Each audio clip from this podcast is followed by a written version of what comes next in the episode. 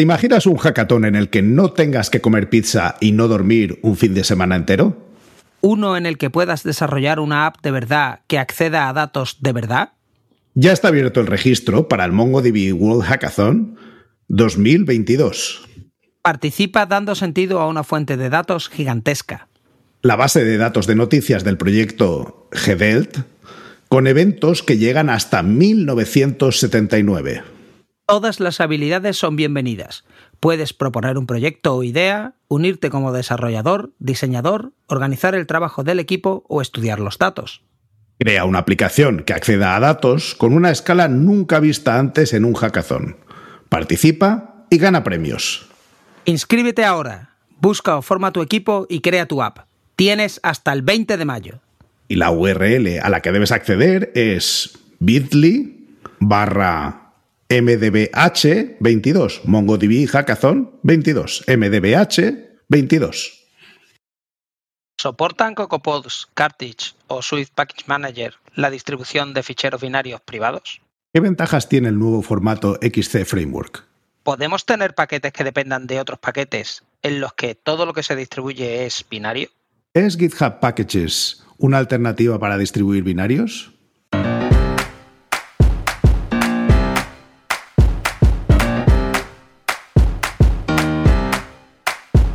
Bienvenidos a Unicode U00D1. El podcast para desarrolladores móviles y no tan móviles patrocinado por Realm MongoDB. Yo soy Diego Freniche. Y yo soy Jorge Ortiz.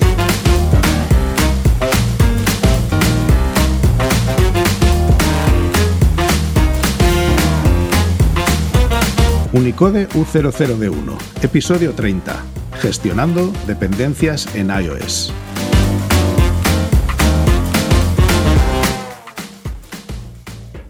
Bienvenidos y bienvenidas a un nuevo episodio de Unicode U00D1. Hoy tenemos como invitado a Carlos Manuel Vicente Herrero. Carlos lleva en el mundo del desarrollo iOS desde 2011. Es un apasionado del aprendizaje continuo, trabaja en Singular desde hace tres años y actualmente colabora con Universia en el proyecto de Campus Digital. Hola, ¿cómo estáis? Carlos, ¿cómo estás, Jorge? Hola, buenas, ¿qué tal? ¿Qué tal, Carlos? Pues con ganas, ¿no? De, de, hablar de gestionar dependencias, que es un tema peliagudo además en el mundo de, de la programación en iOS. Así La que, verdad, es que, la verdad es que sí. sí, un poco. Da- Yo, yo creo que podríamos empezar para... Hay gente que seguro que se ha pegado mucho con este tema y hay poco que contarles, pero hay algunos que a lo mejor no lo han tocado tanto. Entonces, yo creo que para que todos partamos de la misma página, estaría bien describir cuál es el problema y qué es lo que pasa y por qué se necesitan ese tipo de herramientas. Mm, Vale, pues si queréis os comento un poco el, contexto de cuál es la problemática a la que yo me he enfrentado y cómo lo he resuelto para, para asentar las bases de- de qué es lo que os voy a comentar. Eh, disponemos de una serie de librerías que tenemos que proporcionar a aplicaciones de terceros y esas librerías tienen que ser compartidas de forma eh, de- con un binario. Entonces, mm, tienes la- el hándicap de que eso, de esas librerías no pueden ser compartidas como código fuente por temas de privacidad. Entonces, ese es el primer escollo que hay que, que hay que salvar. Compartir librerías con, como binario en lugar de, como código fuente.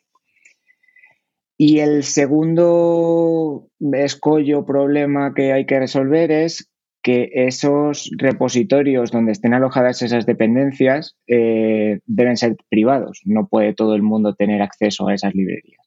Así que el contexto principal es esas dos restricciones que tienes que cumplir.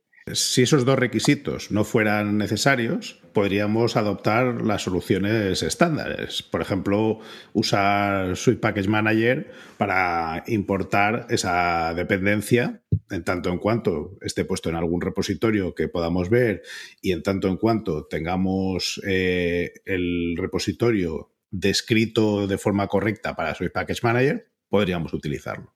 Aquí no va a ser el caso porque Swift Package Manager no permite al menos la parte de, de binarios que tú describías. Eso es. Em, yo he conseguido mm, solucionarlo de una manera, salvar esa forma de compartirlo como binarios usando Swift Package Manager, incluyendo el propio binario dentro del, em, del código fuente del repositorio que estás creando. Entonces, esa es una de las, de las cosas interesantes a la hora de compartir mm, binarios usando Swift Package Manager, eh, saltándote estas restricciones del propio gestor de dependencias de Apple. Antes de entrar ya en el detalle, que me interesa bastante, el detalle de cómo habéis configurado, supongo que las librerías, ¿no? O sea, la, perdón, el library path, ¿no? Para que apunte al sitio adecuado y coja las librerías donde las tiene que coger y no donde él espera. Eh, este problema realmente aparece porque Internet existe. O sea, si distribuyéramos las cosas como, como Dios manda, o sea, en disquetes y en CD-ROMs, pues estas cosas no pasan. O sea, quiero decir, todos los problemas estos de gestión de dependencia aparecen con la explosión de librerías que, da Internet y el acceso ¿no? a un montón de código fuente que tienes disponible. Eh, realmente, para gestionar dependencias en iOS, en otros sistemas hay otros, ¿no? Tenemos tres, ¿no? Eh, tenemos Cartridge, tenemos CocoaPods y tenemos Swift Package Manager. Los tres están enfocados a gestionar solamente código fuente que estaría ahí en abierto colgado en Internet o alguno de los tres tú lo ves más enfocado a solucionar este problema que tenéis vosotros concreto de yo quiero distribuir eh, librerías privadas en formato binario.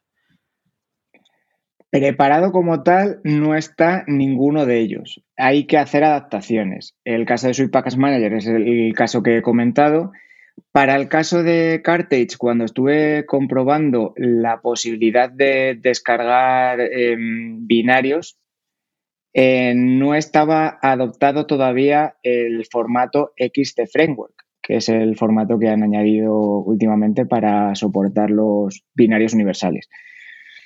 Entonces, em, esa restricción que, teníamos a la hora de distribuir em, las librerías nos requería, eh, si queríamos usar Cartage, eh, usar eh, archivos framework en lugar de XT framework, con lo que eso conlleva.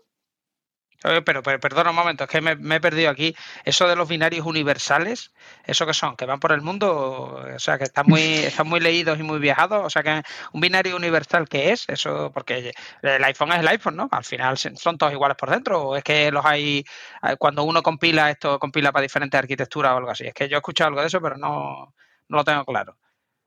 Ahora mismo eh, Apple ha permitido que, tú puedas crear librerías que puedas compartir pues, eh, para aplicaciones de escritorio, para aplicaciones de reloj, para aplicaciones de em, televisión, todo lo que es el ecosistema del mundo iOS, pero exportado al resto de, de em, componentes propios del ecosistema Apple no ya restringido solo a, iOS, sino dentro del, marco de Apple.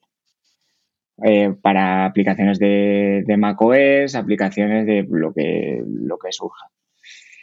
Incluyendo, en el caso de las aplicaciones de macOS que estás mencionando, las dos tipos de arquitectura que ahora mismo eh, ellos mismos venden. O sea, que venden arquitectura Intel y venden sus M1s eh, y que requieren que si es algo que está ya en binario, pues que sea específico para esa arquitectura, ¿no? Efectivamente. Bueno, y, menos, y menos mal que ya no forzaron a abandonar los 32 bits. Si no, podríamos tener ahora mismo un festival de arquitectura Intel 32 bits, arquitectura Intel 64 bits eh, arquitectura ARM para los teléfonos de 32 y 64 bits y los M1. O sea, podría ser un festival impresionante. Y si eso ahora lo multiplicas por los diferentes sistemas operativos que pueden correr estos chismes, lo digo porque, claro, dices tú, bueno, los sistemas operativos no, porque yo que sé, ARM64, ¿no? Pues eso es iOS, ¿no? Solo, bueno, iOS o iPadOS o tvOS, ¿no? Pero es que además pasa otra cosa. iOS o una simulación de iOS también corre en Intel que es el simulador. Entonces el festival está servido. Bueno, y entonces mm, tú tienes un código fuente, ¿no? Y supongamos que ese código fuente compila en todos este, en, este festival de arquitecturas y sistemas operativos. Y ahora tú lo compilas y ¿qué haces? Metes ahí una librería, o sea, ¿qué te salen? 57 librerías y vosotros las distribuís, van todas juntas en un solo binario, eso lo partís ahí con lipo, ¿cómo funciona esto? Realmente, como funcionaba antiguamente eh, con los eh, FAT frameworks que se, que se llamaban, eh, con LiPo lo que hacías es añadir las arquitecturas para los que estaría siendo compatible ese, ese binario. Em, de un tiempo a esta parte, em, Apple ha movido a que sus desarrolladores no puedan añadir varias arquitecturas, arquitecturas perdón, sobre, ese, em, sobre ese binario. Entonces, eh, si tú a un binario que tienes generado le has añadido varias arquitecturas, va a saltar un error de que tienes varias arquitecturas. Entonces, te mueven a eh, condicionar en tu proyecto cuando lanzas la aplicación en dispositivo simulador, eh, no añadir la arquitectura de las que no estás usando.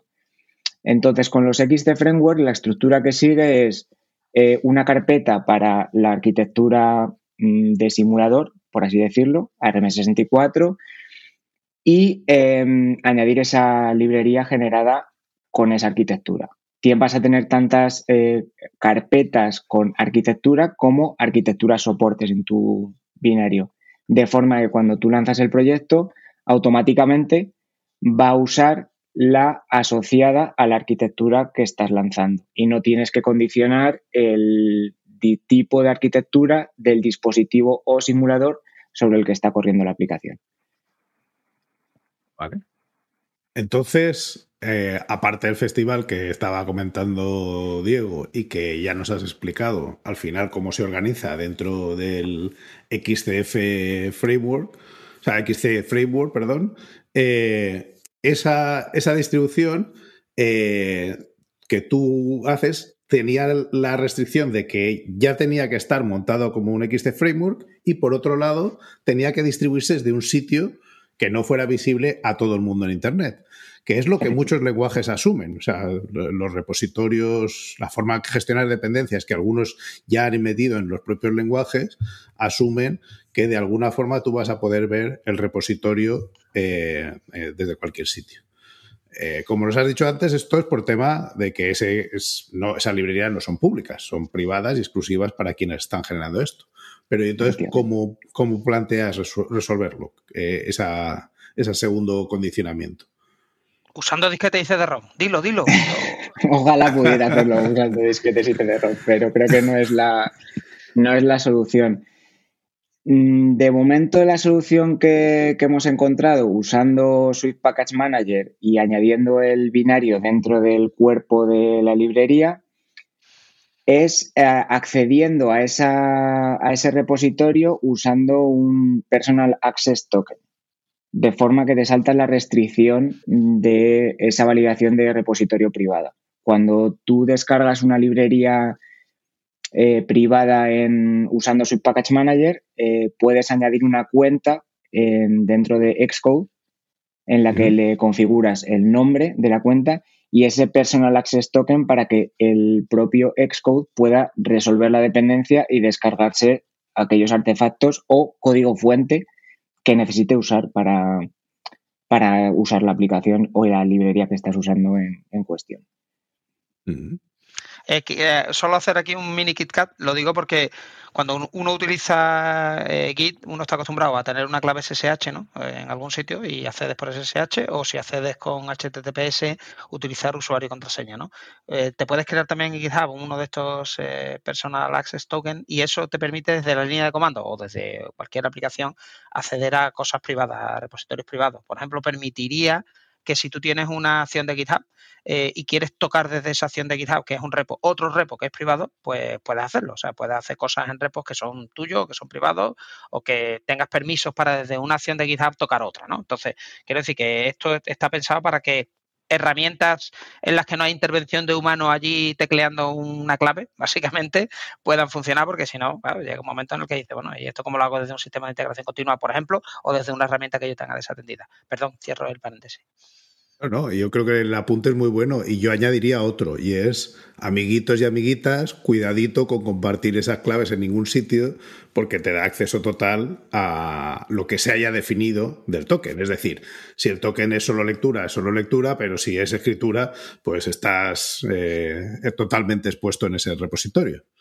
Efectivamente, de hecho, el token lo estamos usando también para, mm, el servicio de integración continua, como ha comentado Diego, mm, modificando archivos de configuración del sistema para poder eh, alojar esa clave y poder hacer uso de esas librerías que estamos usando internamente. El problema es lo que has comentado, Jorge, que es importante eh, hacer hincapié en la seguridad de ese token y qué permisos tiene ese token a la hora de, de proporcionárselo a un, a un tercero o a un proveedor, porque puedes darle permiso a escritura. Entonces, em, tenéis vuestro repositorio, tenéis ahí subido unas librerías, ¿no? Entiendo que esas librerías pues tienen esto para diferentes arquitecturas y tal. ¿Cómo tenéis configurado lo que es el sistema de construcción dentro del Xcode para que sepa que las librerías están ahí? O sea que dentro de lo que os habéis clonado no, no tiene que compilarlo, lo único que tiene que hacer es enlazar ahí.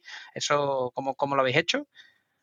¿Tenéis que hacer algo especial la configuración del proyecto de Xcode? Quiero decir. Cuando, cuando eh, integras la, mm, la librería, automáticamente lo, lo contempla como una, como una dependencia y no es necesario añadirlo a embedded binaries ni nada del, del, estilo. Una vez que ya te descargas la dependencia, como en la definición del, del paquete le dices que su dependencia es ese binario que tienes alojado en la ruta que tú le indicas, no es necesario referenciar esa dependencia a nivel de Xcode en tu aplicación, porque ya lo considera como una dependencia. Y una segunda pregunta, ¿se os da el caso en el que tengáis un repositorio con una librería binaria que dependa de otra librería binaria vuestra y lo resuelve bien Swift Package Manager? Realmente lo que está haciendo es un paquete que depende de otro paquete. Lo que pasa es que estos paquetes, en lugar de tener código fuente, lo que tienen son ya binarios, ¿no? Entiendo, ¿no? Efectivamente. ¿E-, ¿Es así? ¿Cómo funciona? Sí, sí, sí, es así como funciona y lo resuelve de forma correcta. Y una tercera pregunta. Estamos hablando de repositorios que en lugar de código fuente contienen librerías. Eh, ya en formato binario. ¿Quién construye esta, o sea, quién, ¿no? ¿Quién construye esas librerías y quién las sube a, a estos paquetes? ¿Eso lo hacéis vosotros a mano o tenéis un sistema de integración continua? ¿O el sistema de construcción primero construye todas las librerías binarias y después la usa? Entiendo que no, ¿no? Porque la idea es eh, como reusarlas ¿no? en varios proyectos, estas mismas librerías, y no tener que estar perdiendo siempre el mismo tiempo de construir cosas que, que ahora mismo no vas a tocar. Efectivamente, Actualmente eh, las estamos construyendo de forma manual, pero la idea es que sea un proceso que se desencadene dentro del, servicio de integración continua y que cuando haya un cambio eh, que detectemos, es decir, que, sea, que se cambie el tag de la librería o algo que, que detectemos que es un cambio que necesite generar una versión y subirla al repositorio de las dependencias, que automáticamente se conecte con el repositorio usando el token y las distribuya en el repositorio que, sea necesario. De esa forma eh, sería un proceso automatizado y no tendríamos que estar tan pendientes a la hora de distribuir el, el propio binario de cada una de las librerías. Espero que cuando decís a mano no sea con Xfind, ¿no? Ahí poniendo los ceros y uno, ¿no? Uno detrás de otro. No, no, no, A mano es generando el, el propio archivo XT Framework de cada una de las librerías y subiéndolo al repositorio adecuado. Correspondiente, claro. Efectivamente. Que al final recordemos, ¿no? Que en el, escenario que nos ponías al principio, que esto es para que lo consuman terceros, no es solo consumo interno. Entonces, como esos terceros eh, tenéis que hacerle llegar la versión actualizada de la librería, tú lo que quieres es que ese proceso sea lo más eh, transparente posible, lo que requiera el mínimo trabajo eh, repetitivo cada vez que se actualiza la librería y que ellos siempre tengan acceso a las versiones actualizadas y a las anteriores si procede. Efectivamente. El escenario sería ese. Al ser programadores, ya sabemos que siempre vamos a atender a todas las tareas, procesos, eh, repetitivos, automatizarlo en la medida de lo posible. Entonces, este es un escenario claro de, una automatización que nos puede dar bastante potencial. Venga, vamos a contar un poco de las tripas del tema, si te parece.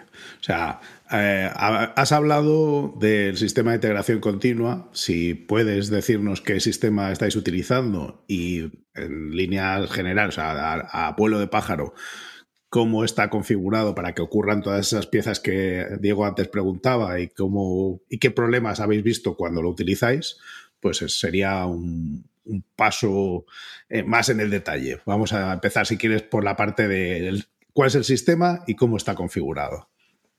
El sistema de integración continua que tenemos es Azure. Azure Pipelines. Y mm, el proceso de automatización todavía no está implementado, con lo cual mm, más detalles sobre cómo está el sistema montado no, no puedo dar.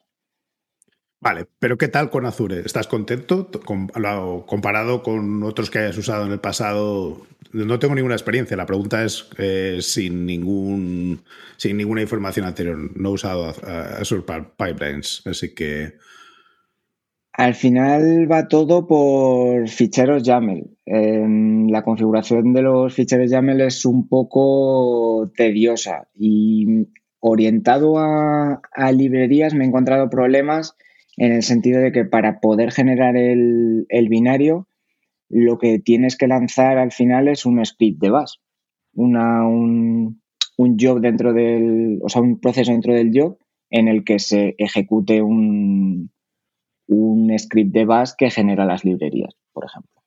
Y eh, si lo condicionas a una aplicación, sí que tiene las, em, las integraciones con TestFlight para generar un IPA, subirlo a un determinado em, TestFlight y con una serie de, datos de configuración. Pero para librerías creo que no está del todo preparado. Eh, yo tengo una pregunta sobre Azure Pipeline eh, cortita y es eh, cómo es el rendimiento a la hora de, construir. ¿Habéis visto si va bien vosotros y el otro desarrollador en el mundo que lo usa?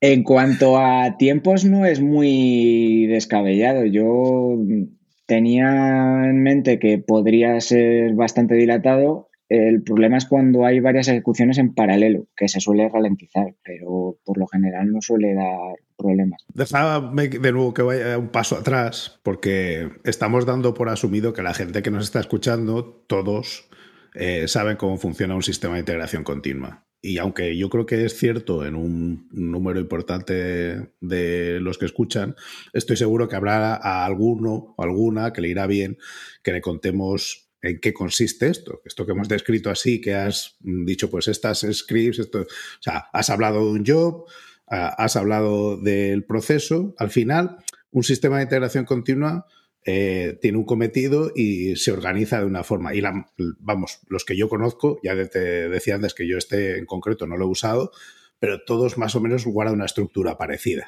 Entonces, si te parece, te quieres lanzar a la piscina, contar qué hace básicamente un sistema de, integración continua y, por qué es interesante en este caso. Los principales eh, cometidos del servicio de integración continua es verificar que aquella funcionalidad que estás eh, desplegando, subiendo a tu repositorio, eh, cumple con em, lo que tenías anteriormente y no rompes eh, nada de lo que estuviese desarrollado anteriormente. Entonces, una de las primeras fases que se realiza en, este servidor de integración continua es pasar eh, los test unitarios o test de interfaz que haya sobre, sobre las librerías. De forma que si en el momento que cualquier test falle, no dejaría eh, integrar esa, rama en el, repositorio. Así que el, primer punto yo creo que, tiene un servicio de integración continua es el verificar que todo sigue funcionando correctamente. Es decir, los tests es un must a la hora de, poder implementar un servicio de, integración continua para que te garantice que, que, estás usando lo que, lo que realmente te proporciona y el potencial que tiene este, este tipo de servicio. Y luego em, los servicios de integración continua suelen venir acompañados de despliegue continuo, que es la parte de, automatización que comentaba anteriormente a la hora de generar em, esos binarios, esas dependencias o aplicaciones y poder distribuir. De forma eh, medianamente automática. O sea, que al final hay una, fase de, testing que se verifica todo y una segunda fase en la que si todo pasa se construye y el artefacto, que se suele llamar, ¿no? Lo que se genera, eh, pues siguiendo distintas reglas que tú hayas definido o scripts que hayas eh, puesto, pues va a parar el artefacto a un sitio o al otro y lo que tú estabas comentando antes es que a efectos de librerías el caso de Azure Pipelines no es el más óptimo en estos momentos, ¿no? Efectivamente. ¿Has visto alguna otra desventaja de ese sistema o alguna cosa que te haya que digas, justo lo contrario, que, mm, estupendo que estemos usando Azure Pipelines por esto?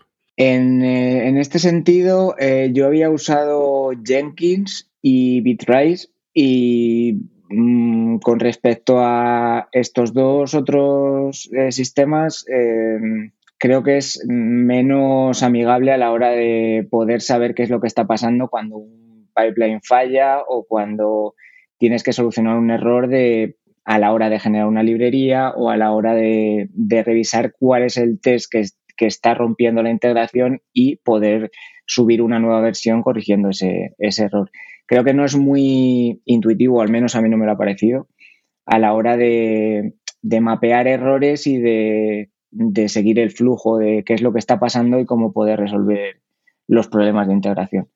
Y en este sistema de integración continua eh, vuelve a jugar una parte esencial por donde hemos empezado. O sea, tú las dependencias que vas a intentar eh, añadir a un proyecto, eh, es necesario que el sistema de integración continua, igual que tú haces localmente en tu máquina, el sistema haga esa resolución de dependencias, baje eh, las versiones correctas y te permita construir sobre esas versiones. Aquí, eh, en el caso vuestro, estáis usando Swift Package Manager, ¿hay alguna complicación en esa parte o eso funciona como la seda?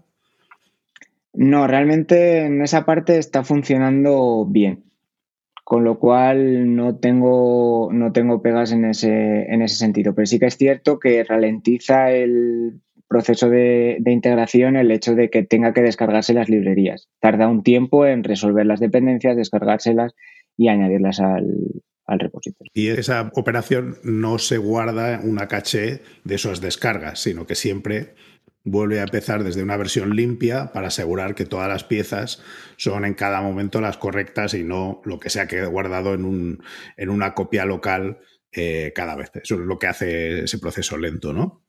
Efectivamente, porque nos hemos encontrado casos en los que por estar usando esa caché de, binarios eh, no estuviésemos apuntando a la versión correcta. Oye, yo, mm, volviendo también un poco quizás atrás, eh, estamos ya, tenemos claro que estamos usando Swift Package Manager. ¿Qué os llevó a decir, oye, pues no podemos seguir con CocoaPods o no podemos seguir con Cartridge? ¿Hubo algo, algún error, algún problema, algo que os encontrara ahí ocho caras y ya y dijera ahí, por esto no puedo, o sea, no cumple con mis requisitos esto o esto? El principal motivo de, que, usamos, que usemos eh, Swift Package Manager es eh, precisamente el que, que ofrece la integración con XT Frameworks porque resuelve el problema que teníamos de dependencias de repositorios privados, porque es propio de Apple y al final Apple nos va a mover siempre a usar sus sistemas. Y eh, una de las cosas que más peso tuvo a la hora de, decidir este sistema de, gestión de dependencias es que Cartage no soportaba en el momento en el que estuve em, viendo las alternativas, la distribución de binarios usando XT Frameworks. Actualmente tengo que revisar porque eh, sí que es cierto que han añadido la opción de poder descargar las dependencias usando un parámetro que es menos, menos use eh, XT Framework, si no recuerdo mal. Y es posible que actualmente permitan descargarse un binario como, dependencia siempre que sea eh, un punto framework o un XT framework. Entonces, ahora mismo podría existir la alternativa de usar Cartage, pero en el momento en el que estuve eh, validando y planteándome las alternativas, no lo era. Entonces, solo teníamos la opción de, de Sweet Package Manager. Bueno, y ahora queremos historias de, o sea, historias de trinchera de qué problemas habéis tenido con librerías así gordas que hayáis dicho, oye, pues esto lo intentamos empaquetar y crear este binario, ¿no? Pero resulta que lleva dentro la librería no sé qué, o depende de la librería no sé cuánto, y esto es incompatible porque es una librería antigua, porque no encuentra, o sea, un poco de, ¿no? O esto ha sido todo como la seda y desde el primer minuto ha sido súper fácil nada más lejos de la realidad. De hecho, eh, uno de los principales sufrimientos o eh, problemas que, hemos vivido con respecto a esto ha sido el, hecho de que, de esto que comentas, de que las librerías no siempre están preparadas para ser usadas como nosotros queremos usarlas o porque de problemas eh, por ciertos parámetros de configuración, entonces, sí que ha habido momentos de, Dios mío, ¿y ahora cómo solucionamos este problema? Em, el principal problema de todo esto, que, creo que es el que más quebraderos de cabeza nos ha dado, ha sido el flag de Build Libraries for Distribution, que soporta la, que le ha añadido Apple para poder eh, tener AV Stability entre versiones de Swift no sé si alguien se ha pegado con. Un momento, un momento. Bueno, nos lo han contado una vez, pero como mm, tú lo estás usando, antes de seguir por ahí, que me parece un tema importante, si no te importa refrescar a la gente qué, eh, a qué nos referimos cuando hablamos de ABI Stability, mm, para que todo el mundo sepa de cuál es el problema y por qué es importante que eso esté ahí. Eso era algo de las hipotecas, ¿no? Eso Tenía algo de relación, sí. Mm, vale, el AV Stability es algo que añadieron en Swift a partir de Swift 5 para evitar los problemas de em, integración de librerías dependiendo del, compilador con el que se haya generado esa, librería. Em, ha habido momentos en los que si tú generabas una versión de una librería eh, con un compilador de Xcode 10, mm, por ejemplo, eh, con la toolchain de Swift 4, eh, no me acuerdo el número que podría venir en aquel momento, em, si lo intentabas integrar en otro Xcode con otro compilador, daba un error, porque automáticamente necesitaba ser generado con el mismo compilador con el que se está compilando.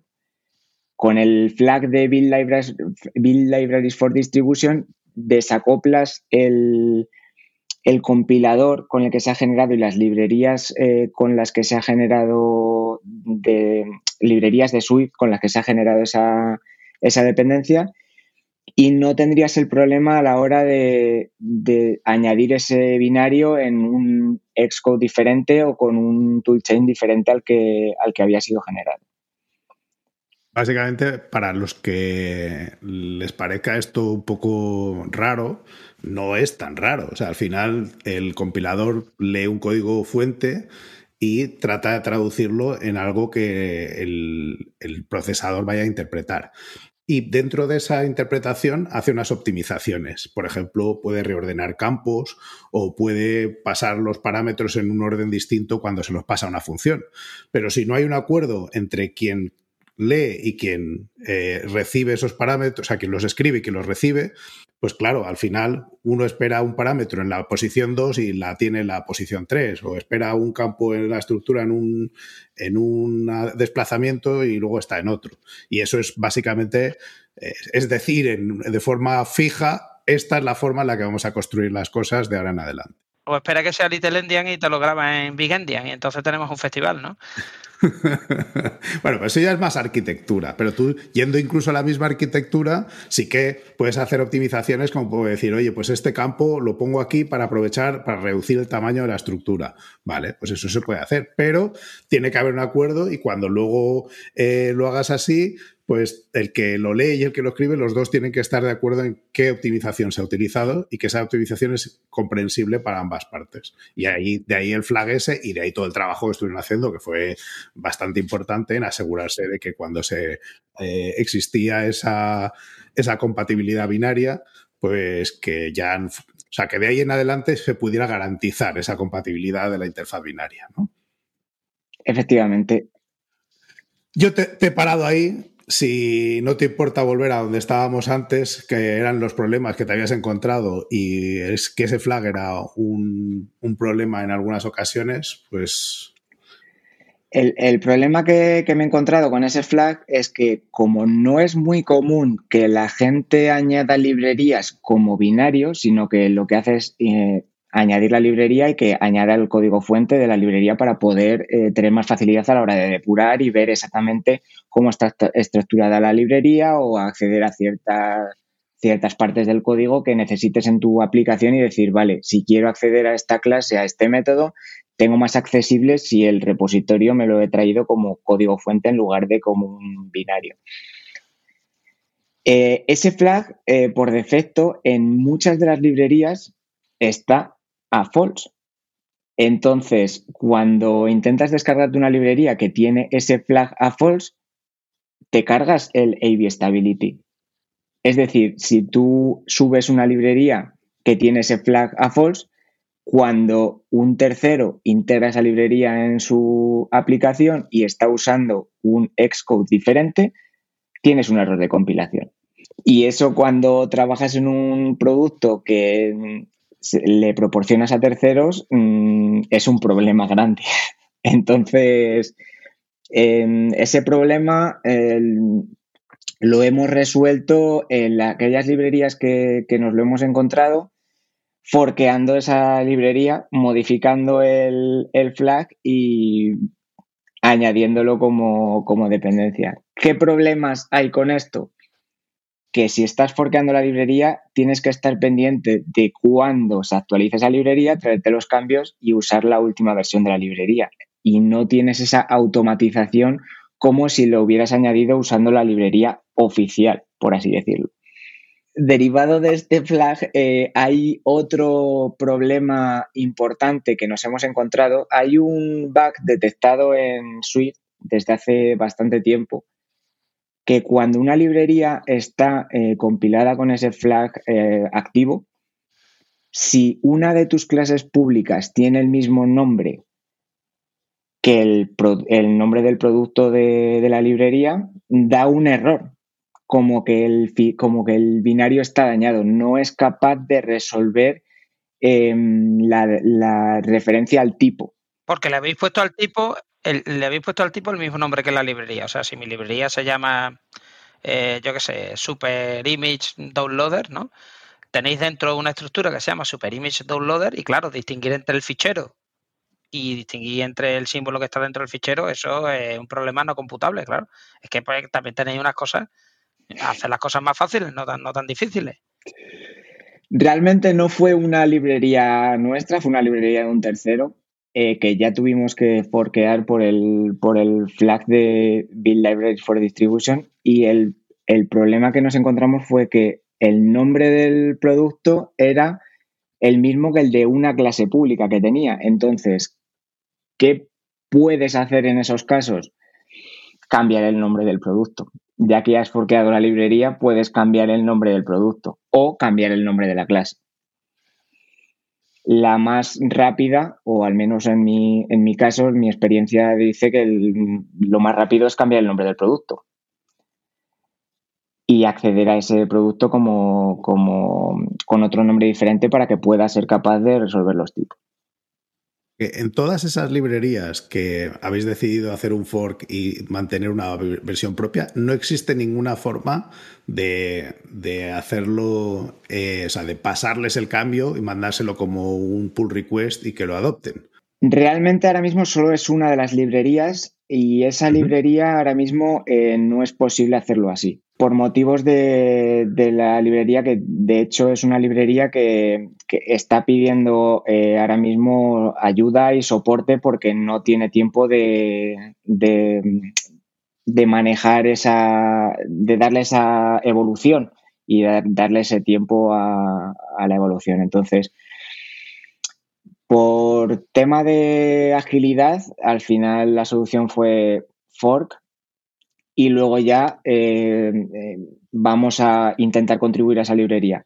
Pero por tema de tiempo todavía no hemos podido contribuir a esa librería. Está forqueada, pero en algún momento eh, dedicaremos tiempo a contribuir a, esa librería de, open source que al final, si la usamos y piden ayuda y en, el proyecto en el que estás requieres ciertas cosas que puede venir bien a, a otra persona que lo haga, al final el espíritu de open source mm, te dice que si a ti te están ayudando, intenta colaborar con la comunidad en la medida de lo posible. Claro. Al menos en esas cosas que tú ya has detectado, aunque no añadas luego otras que no son para ti, pero estas que ya has detectado y que a ti te resuelven el problema, pues mm, pasárselas hacia ellos, claro. Yo creo que es una idea potente y por eso el open source funciona. Así que, sin duda, vamos. Oye, yo, yo quiero hacer una pregunta que igual no tiene nada que ver con esto, pero hemos hablado de Cartridge, hemos hablado de CocoaPods, hemos hablado de Swift Package Manager, pero yo he escuchado hablar de otro Package Manager que está integrado con GitHub. ¿Y ese por qué no lo habéis usado? ¿O no se puede usar? ¿O... Porque yo he escuchado que hay por ahí como un GitHub Package Manager. ¿Algo he escuchado?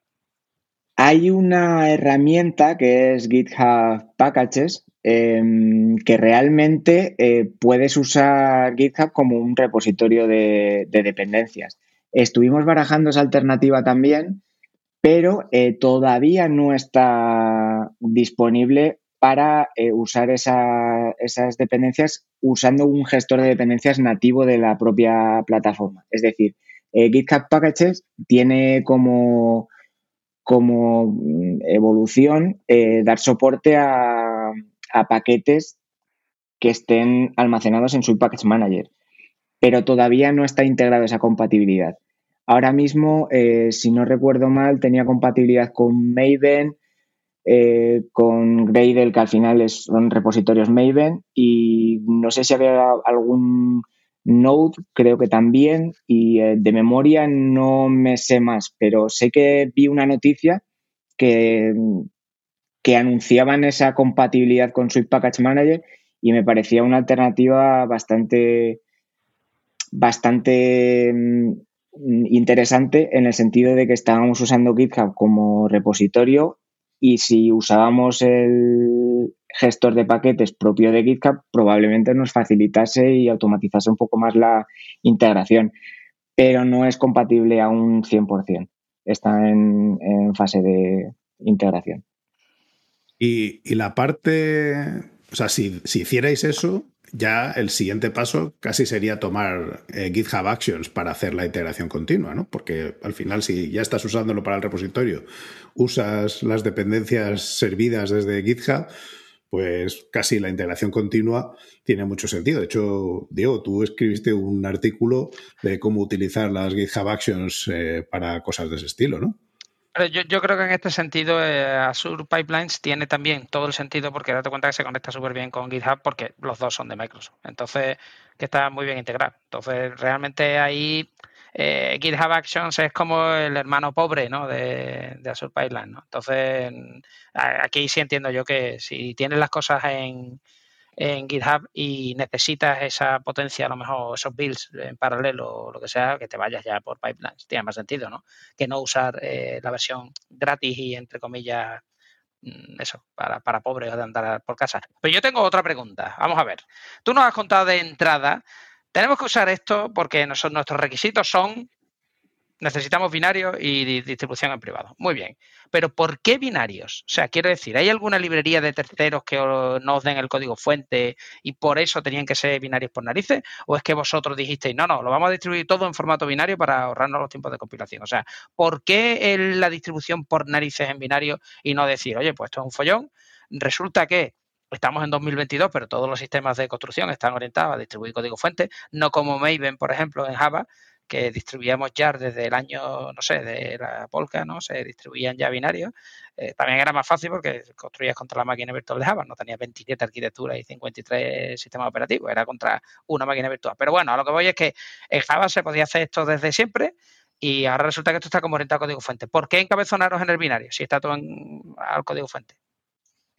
Sobre todo por privacidad en el sentido de aquellas librerías que no compartan el código fuente, eh, poder distribuirlas igualmente y ya que tienes ese mecanismo, eh, hacerlo de una forma homogénea. Es decir, todas las dependencias que proporcionemos van a ser o código fuente o binario. Entonces, mm, nos decantamos por usar siempre la misma filosofía. Y como bien comentas, el hecho de los tiempos de compilación influye bastante también a la hora de, de poder ejecutar una aplicación cuando tienes el código fuente es más eh, tedioso el, proceso de compilación. De hecho, uno de los principales contras que yo le veo a CocoaPods es el tiempo de compilación exagerado cada vez que tiene que construir una aplicación. Y, normalmente en muchos sitios tienes que hacer la instalación de las gemas para que la cosa funcione en, la integración continua, lo cual suma ese tiempo de compilación el, integrar CocoaPods, o sea, el, que en tu máquina nueva esté CocoaPods funcionando para hacer esa compilación. Eh, eh, a ver, ese pagas el precio de un buen trabajo que hizo un grupo de gente, básicamente por amor al arte, pero que, mm, bueno, pues está escrito en un lenguaje externo y que tiene que estar integrado y que compilado en ese momento para que las dependencias pues funcionen.